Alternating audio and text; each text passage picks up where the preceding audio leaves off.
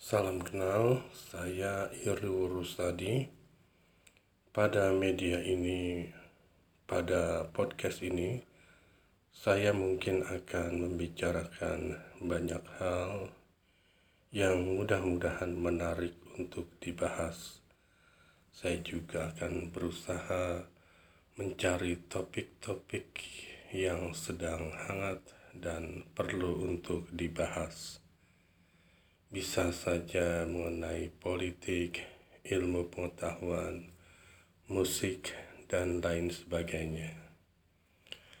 Baik, saudara-saudara sekalian, akhir-akhir ini di beberapa media online, terutama di media sosial, sering dituliskan mengenai Timor Leste yang kabarnya ingin bergabung kembali dengan Indonesia.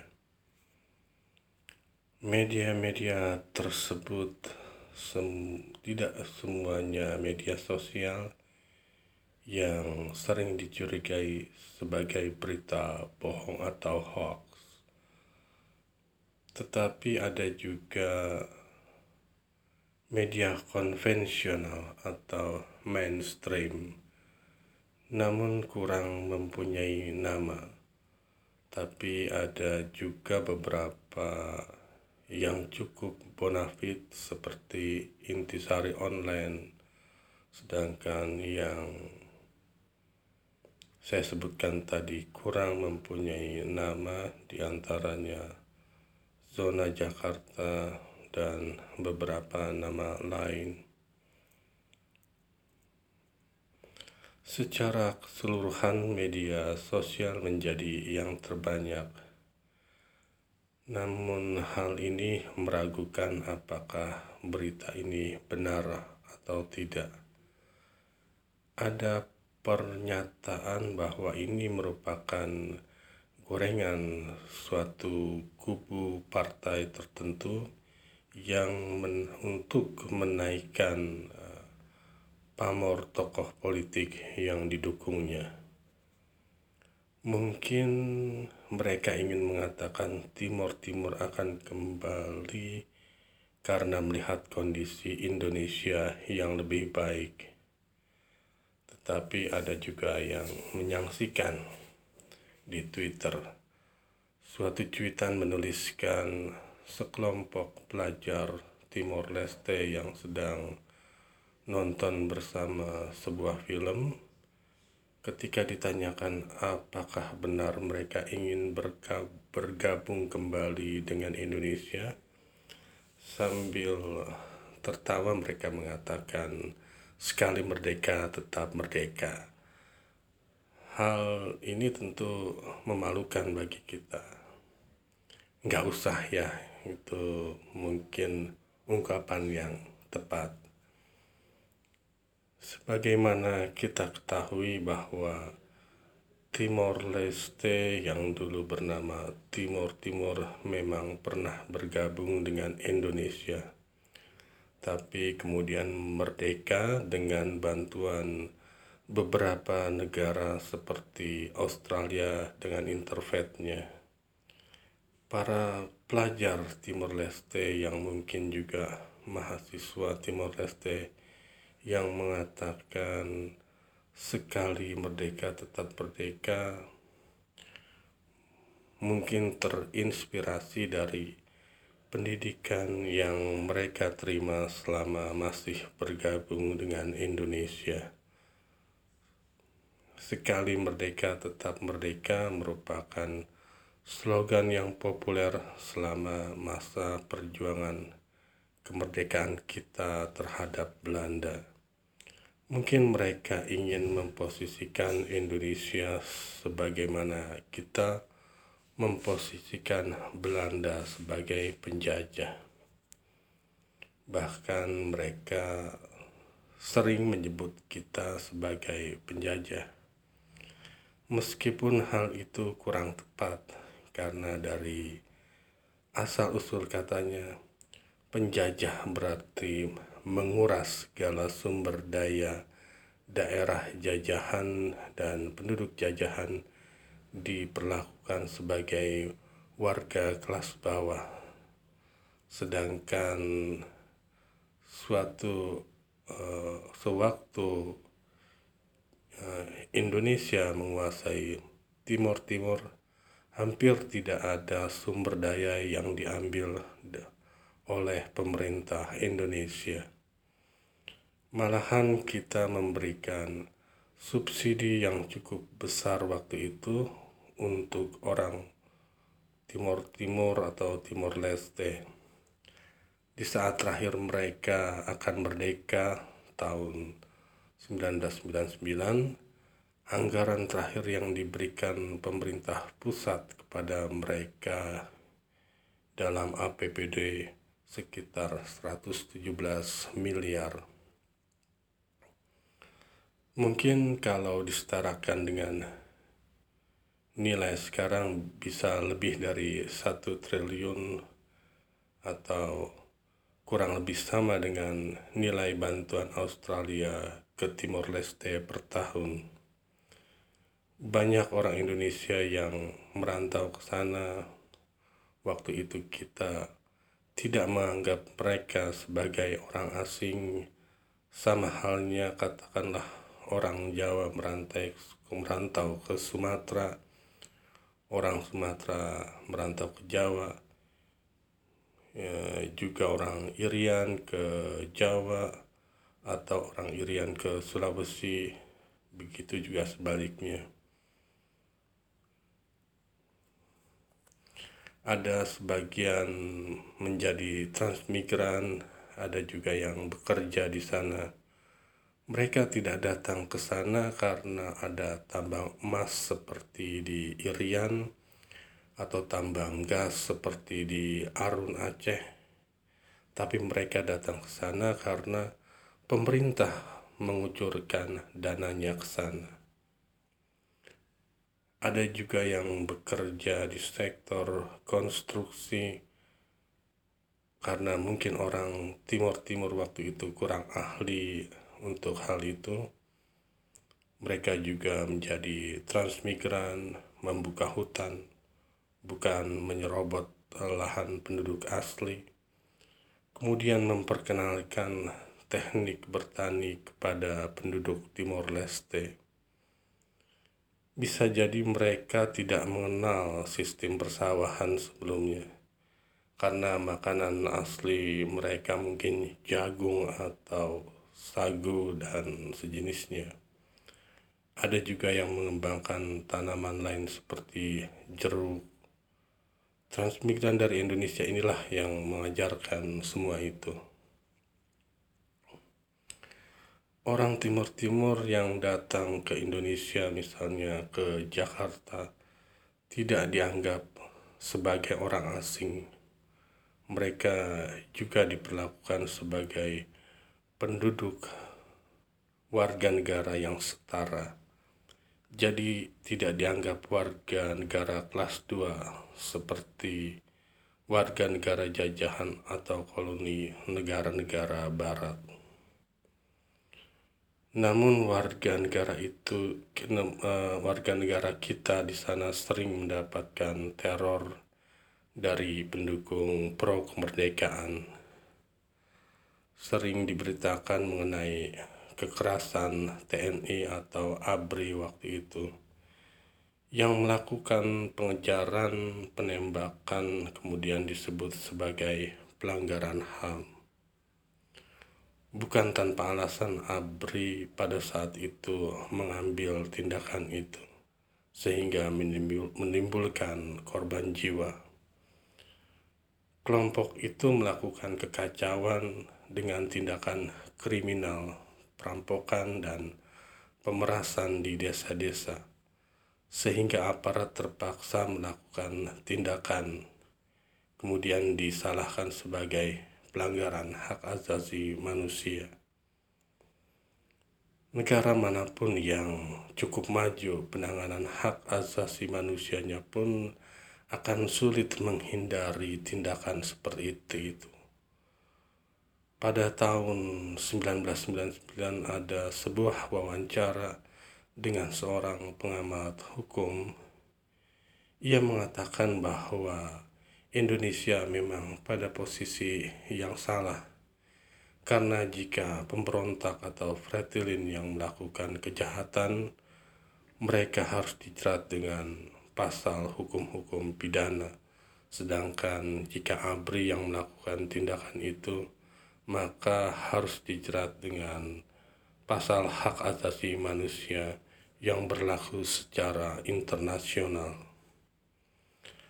Lalu, bagaimana seharusnya kita bersikap sebagai rakyat, bukan sebagai pemerintah? Jika orang-orang tim-tim uh, mengaku menjadi korban, maka kita juga bisa mengaku sebagai korban. Orang-orang tim-tim uh, sudah disokong dengan dana yang besar dari komunitas internasional, terutama Australia. Sedangkan korban dari pihak kita sendiri tidak ada yang membantu, termasuk saudaranya sendiri, orang Indonesia. Hingga saat ini belum terdengar bahwa warga Indonesia yang dulu tinggal di sana mendapatkan ganti rugi atas tanah Eh, atau rumah yang mereka miliki. Bisa kita bayangkan jika Anda orang dari suatu daerah, kemudian merantau ke daerah lain, properti Anda, rumah, tanah, sawah, atau kebun yang didapatkan dengan susah payah diambil tanpa ganti rugi. Begitu juga dengan masalah diskriminasi dalam pekerjaan atau pendidikan. Seperti pernah dikeluhkan seorang guru yang telah lama mengabdi di sana. Ia sulit naik jabatan menjadi kepala sekolah karena lebih diutamakan guru-guru asal tim-tim untuk menempatkan posisi tersebut. Hal ini juga terjadi di luar Timur Timur. Seorang pemuda yang tidak lulus UMPTN mengeluh karena merasa tidak terlalu bodoh. Sebenarnya ia bisa menerima kalau seleksinya adil. Namun ia menemukan seorang Timur Timur yang diterima di sebuah perguruan tinggi negeri di fakultas favorit yaitu fakultas kedokteran tanpa ujian masuk bahkan menerima beasiswa. Orang tim-tim itu mendapatkan rekomendasi secara nepotisme dari pejabat di sana. Sudah seharusnya kita bersikap menyuarakan penderitaan saudara-saudara kita sendiri tidak perlu kita membuat cerita bahwa mereka akan bergabung kembali. Hal ini pernah terjadi ketika wartawan memelintir pernyataan Sananal Gusmau. Ada sebagian dari kita yang pernah atau berkesempatan kuliah atau tinggal di luar negeri. Mereka sangat mungkin mengikuti pandangan politik negara-negara di mana mereka tinggal. Misalnya orang-orang yang kuliah atau bekerja di Australia, kebanyakan mereka menganggap bahwa orang-orang tim-tim sebagai korban. Lagi-lagi tahun 1999 dalam sebuah rubrik psikologi di mana ada seorang penanya yang curhat dan mengatakan bahwa hidupnya sedang susah di tengah krisis moneter dan statusnya sebagai perantau di Timur Timur. Rumahnya sering didatangi preman yang mendatangi rumahnya, kemudian mengatakan, serahkan saja kuncinya, maksudnya kunci rumahmu, karena sebentar lagi mereka akan merdeka dan dia akan diusir Kejadian itu terjadi sebelum Presiden Habibie mengumumkan dua opsi. Tapi apa yang dijawab oleh psikolog itu? Alih-alih menghibur penanya, dia malah memaparkan pandangan politiknya. Secara umum dia mengatakan pemerintah kita lalim terhadap rakyat Timur Timur sehingga orang Timur Timur menjadi seperti itu. Kemudian menyarankan agar memaklumi tindakan preman tersebut. Ia juga menyamakan sikap uh, pemerintah terhadap tindakan pemerintah Thailand yang keras terhadap mahasiswa yang sedang demonstrasi pada waktu itu. Sah-sah saja ia berpendapat seperti itu. Mungkin ia merasa berhutang budi kepada pemerintah Australia yang telah memberikannya beasiswa atau mungkin terpapar pandangan politik negara tersebut yang disusupkan melalui pendidikan ataupun media ataupun pergaulan sosial di sana.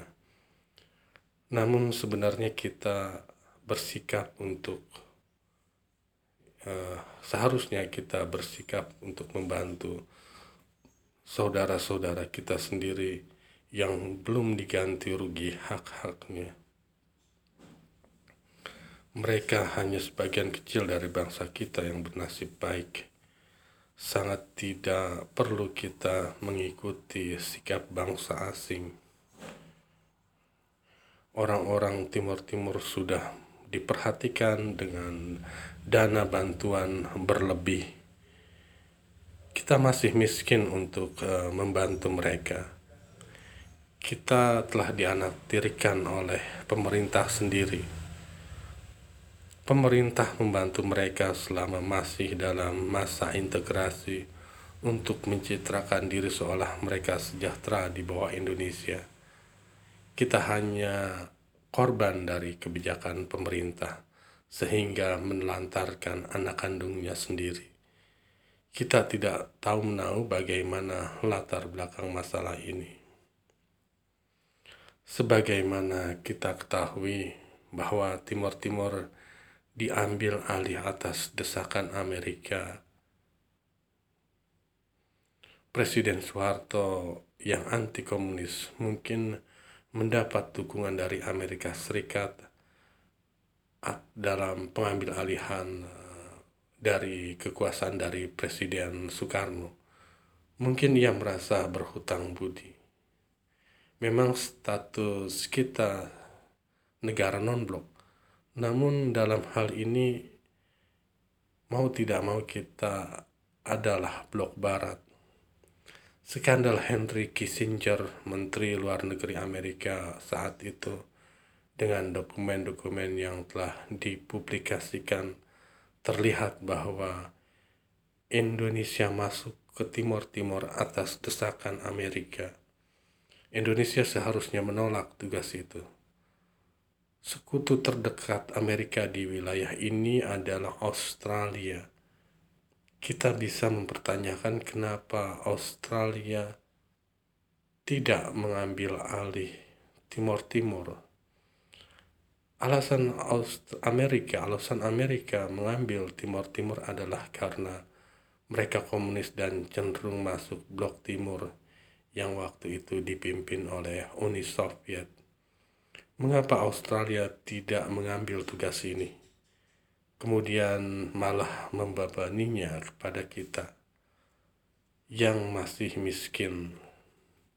Mungkin mereka menganggap uh, nyawa tentara kulit putihnya mahal sehingga nyawa tentara Indonesia sebagai gantinya. Pendapat yang memandang rakyat Timur Timur sebagai korban juga diterima orang-orang kita yang merasa lebih berwawasan dunia kemudian mendukung usulan agar Indonesia harus membayar ganti rugi kepada Timor Leste.